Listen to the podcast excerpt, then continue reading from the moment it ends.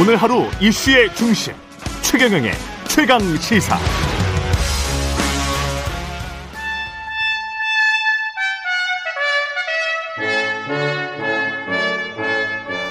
네, 매주 월요일 영원한 현역 박지원 전 비서실장과 함께하는 고품격 본격 정치 토크 박지원의 정치 품격 박지원 전 대통령 비서실장 정 국정원장님이 골절상으로 병원에 지금 입원해 계십니다. 그래서 오늘은 전화로 진행하겠습니다. 안녕하세요.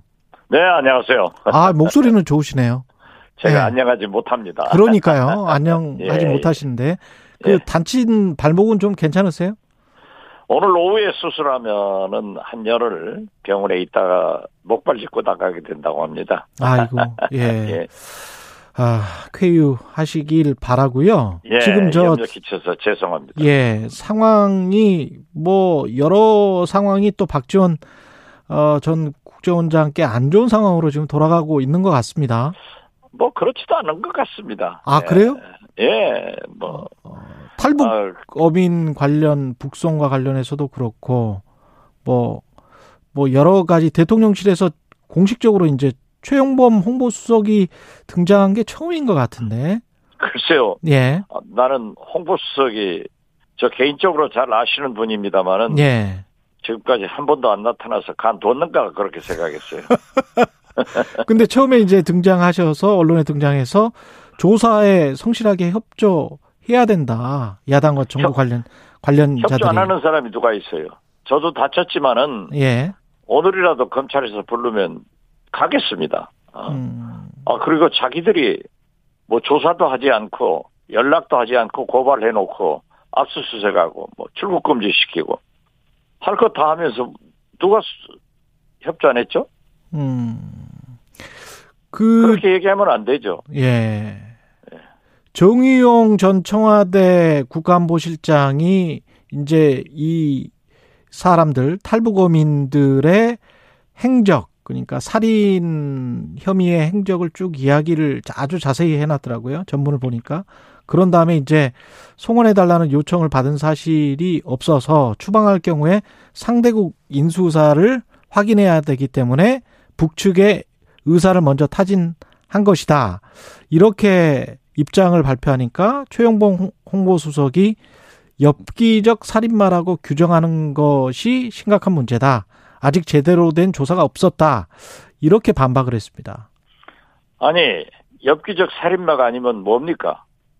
16명을 무자비하게 살해시켜가지고 바다에다 던져버리고, 예. 세 명이서 다시 그 생선을 팔려고, 오징어를 팔려고 출항했던 김치강으로 갔다가 한 사람이 잡히니까, 음. 그 두 사람이 도망친 거 아니에요. 그래가지고 북한 선박이 쫓아오니까 우리 쪽으로 넘어왔다가, 또 우리가 쫓아가면 저리 넘어갔다가, 3일을 쫓아다니다가 우리 해군이 잡아가지고, 음. 어? 또 당시 우리 SI 첩보상에서 그러한 것이 밝혀졌다고 하면은 사실 아니겠어요? 아 그리고 그때 당시 정보위원장이나 그 국민의힘 전신 야당 대표를 지내신 분들도 끔찍하니까 잘 보냈다 했어요. 예. 그때는 옳고 지금은 틀려요? 이해운. 예. 정보위원장. 근데 글쎄요, 뭐 저는 특정인 얘기는 하지 않습니다만은 예. 물론 반대하는 사람도 있었지만은 음? 당시 그 정책적 판단을 한 거 아니에요. 어? 그리고 지금 뭐 그 기순할 의사를 밝혔다. 아, 그 사람들이 그렇게 도망쳐서 끔찍하니까 돌아가면은 처벌 받을 것 같으면 여기 와서 기순 의사를 밝힐 수도 있는 거 아니겠어요? 음. 그걸 다 조사하면 될 건데 어? 그렇게 왜 피해 사실을 공표하고 지금 안보 자해행위를 하는지 저는 알 수가 없어요. 이 사건이 다시 불거진 이유가 뭐라고 생각하세요? 어떤 특정한 팩트가 나와서 또는 뭐 지금 대통령실은 야당이 정치 공세를 하고 있다라고 주장을 하고 있는데 아니, 자기들이 안보 자해행위를 하면서 어? 국정원 두 원장 잡아놔 가지고 어? 뭘 파가지고 뭘 하겠다는 거예요 도대체. 자 처음 보십시오. 밈스 SI 첩보도 공개해가지고 국방부에서 이거 다 공개됐다. 어? 이렇게 하면서 이제 납부 거부도 이게 아무런 문제가 없었던 것을 그때는 옳고 지금 틀리다면서 이렇게 보는 게 도대체 저는 국정원, 해경, 국방부, 통일부, 외교부까지 나오던데요. 음. 이해할 수가 없어요. 어? 만약 그때 잘못했다고 하면은 그때 그 부처 공무원들이 얘기를 했어야 되는 것 아니에요. 그때는 다 음. 따랐고 옳게 갔고 지금 와서는 틀리다고 하면은 정권이 바뀌어서 음. 어떤 진짜 정치 보복 아닌가 저는 그렇게 생각합니다. 이 여권에서 주장하는 거는 이런 것 같습니다. 대통령실에서는 자필 귀순 의향서를 보면 귀순 의사 진정성이 있었던 것 같다라는 주장. 그 다음에 보통 탈북민 합동조사가 보름 이상 뭐 어떤 경우는 뭐 두세 달 되는데 왜 사흘 만에 끝났나? 이건 이례적이다. 뭐 이런 주장이에요. 아니 윤거정 의원이 통일부로부터 받은 자료를 공개한 것을 보면은 예. 예, 이명박 박근혜 정권 때 탈북인 202명 중 139명을 북송시켰어요. 그리고 당일 초고속으로 북송한 예도 있단 말이에요. 어. 여기는 5일간 했지 않습니까? 그리고 지금 보도를 보면은 뭐 예.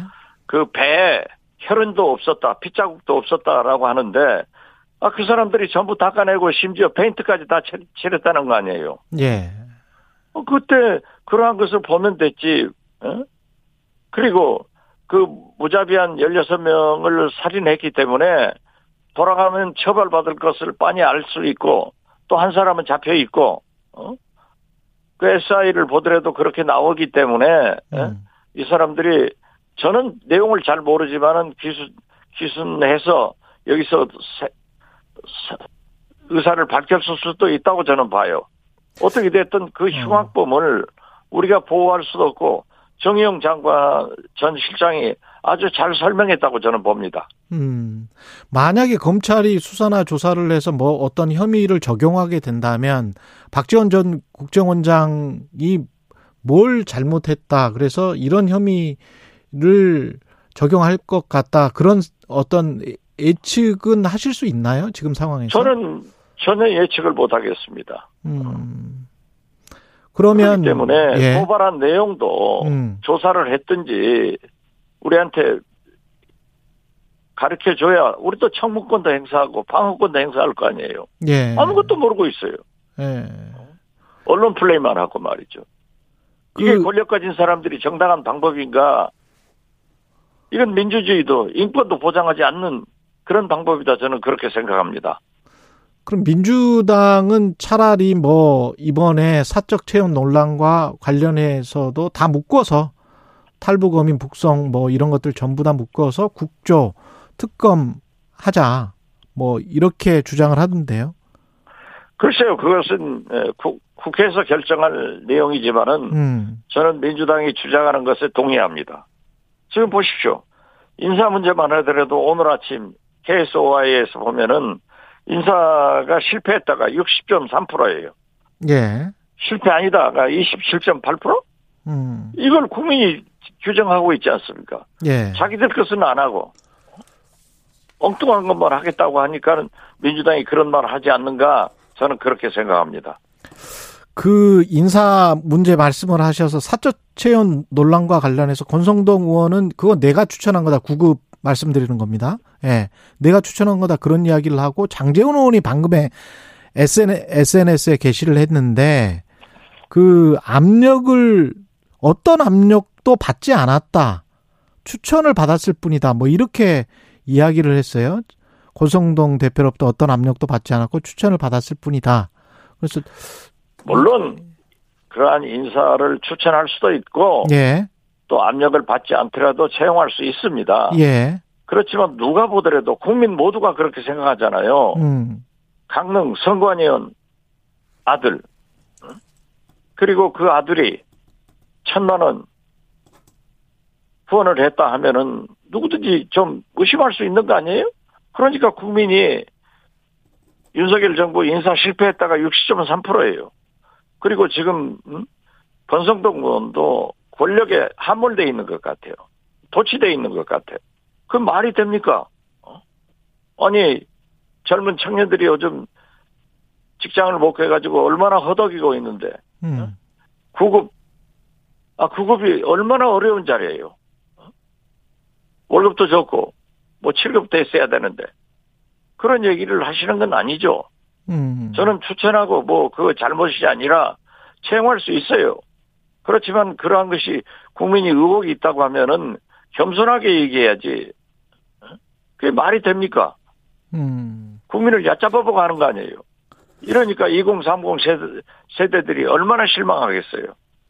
지금 비슷한 이야기를 장재원 의원이 했단 말이죠. 아무리 해명이 옳다고 하더라도 압력을 넣었다. 최저임금 받고 서울에서 어떻게 사냐. 강릉 촌놈이 등등의 거친 표현은 삼가해야 합니다. 아, 당연하죠. 예.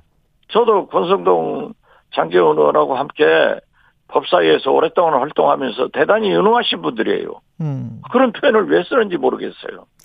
근데 이렇게 말이 오고 가는 차원에서 그 전에도 권성동 장재현 의원이 약간의 그 권력 갈등이 있는 것 아니냐. 대통령 최측근 두 명 중 두 명으로서 뭐 이런 이야기들이 있었는데 지금 공식적으로 장재현 의원이 SNS에 반박을 한 거를 보면 어떻게 보십니까? 이게 여권이 정권 초기에 어떤 갈등이 지금 있는 건가요? 이준석 당대표가 6개월 동안 지금 당원권 정지되고 뭐 이런 것들도 쭉 연관이 되는 것 같기도 하고요.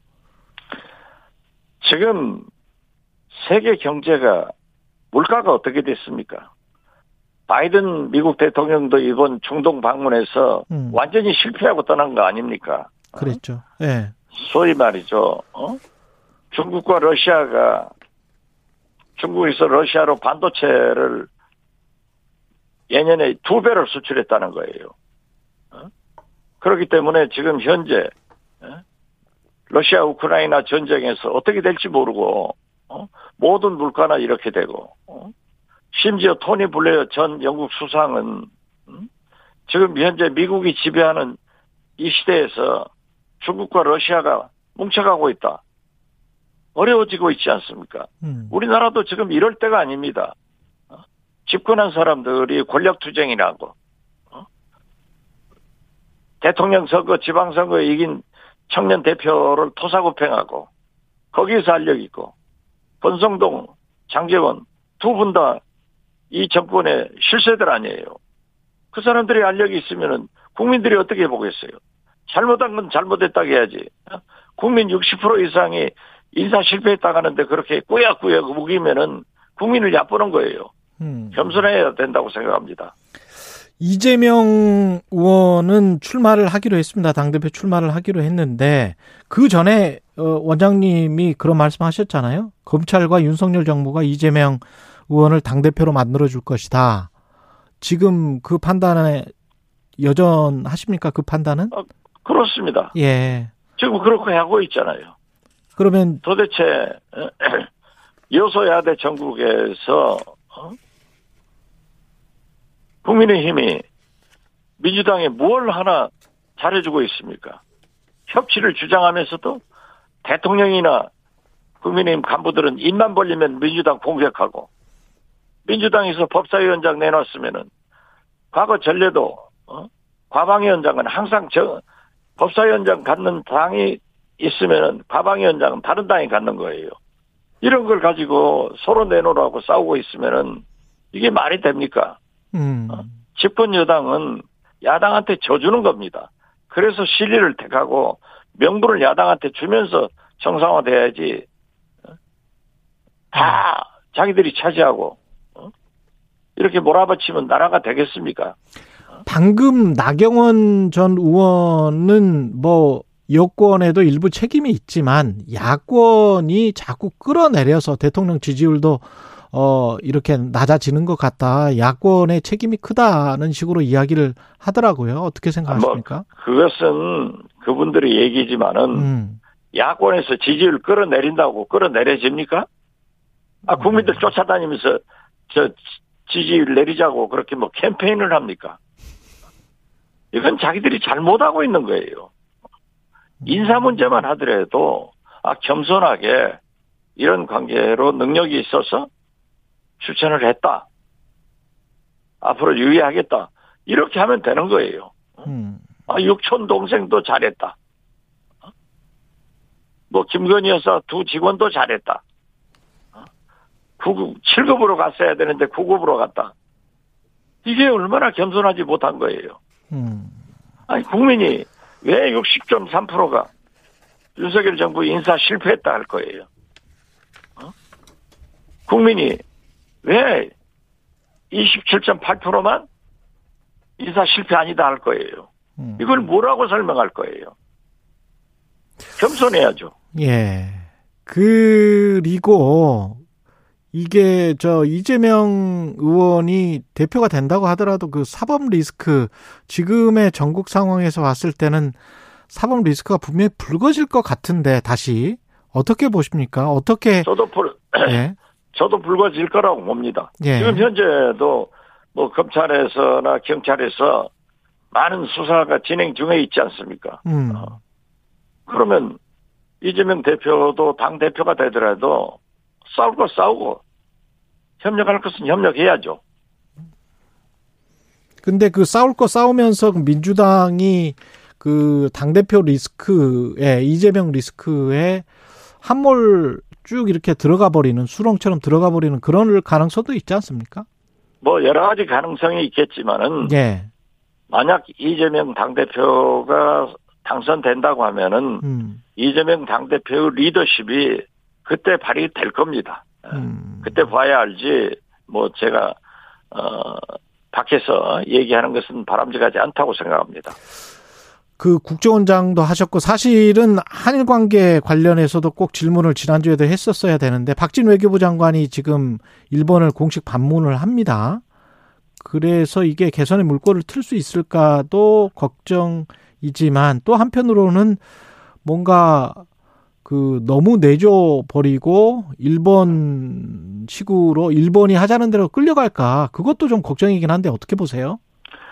저는 윤석열 정부 외교안보 라인에서 박진 외교부 장관이나 권영세 통일부 장관이 굉장히 합리적이고 예. 어 잘하실 분들이라고 생각하고 지금까지도 여러 가지 내용을 보면은 높이 평가를 합니다. 그리고 박진 장관도 오랜 경험을 가졌기 때문에 한일 관계가 굉장히 델리케이트한 점이 있, 지만은 정상화를 위해서 우리가 모든 것을 가져올 수는 없지만은 그래도 우리 국민 감정을 또 피해자들의 의견을 잘 참작해서 잘 하리라고 봅니다. 음. 따라서 저는 항상 한일 관계는 투트랙으로 가야 된다. 예. 어, 예, 문화 교류나 상업 교류는 민간 부분에서 하고 그러한 역사적 문제나 이러한 것은 정부 차원에서 해야 되기 때문에 그러한 것을 저는 박진 장관이 잘 해내리라고 봅니다. 박지원 전 위원장도 출마를 지금 강행하기로 했는데 이 부분은 어떻게 보십니까? 저는 박지원 위원장이 만약 출마를 하고 싶어도 선관위에다가 제출을 하면은 접수가 안 될 거 아니에요. 예. 그래서 저는 그래도 비대위 공동위원장을 하신 분이고 음. 저 개인적으로도 왜 공동위원장은 되고 대표는 출마 못하게 하느냐 하는 것을 수차 얘기를 그래, 했는데 그렇죠. 예. 예, 이제 당론이 결정되고 음. 이렇게 된다고 하면은 좀 박지원 전 위원장도 어 양보를 하는 것이 좋다. 그래서 등록을 하지 않는 것이 좋다. 또 민주당이 좀 조용한 것이 좋다. 저는 그렇게 생각합니다. 예. 인터뷰 중에 박지원 전 원장이 언급한 국민 10명 중 6명이 윤석열 정부 인사에 대해 인사 실패로 판단한다는 여론조사 결과 이건 한국사회 여론연구소 KSOI가 TBS 의뢰로 지난 8일부터 9일 조사한 결과입니다. 자세한 내용은 중앙선거 여론조사 심의 홈페이지를 참조하시면 되고요. 여기까지 듣겠습니다. 여, 영원한 현역 정치의 본격 박지원 전 국정원장이었습니다. 고맙습니다. 네, 감사합니다.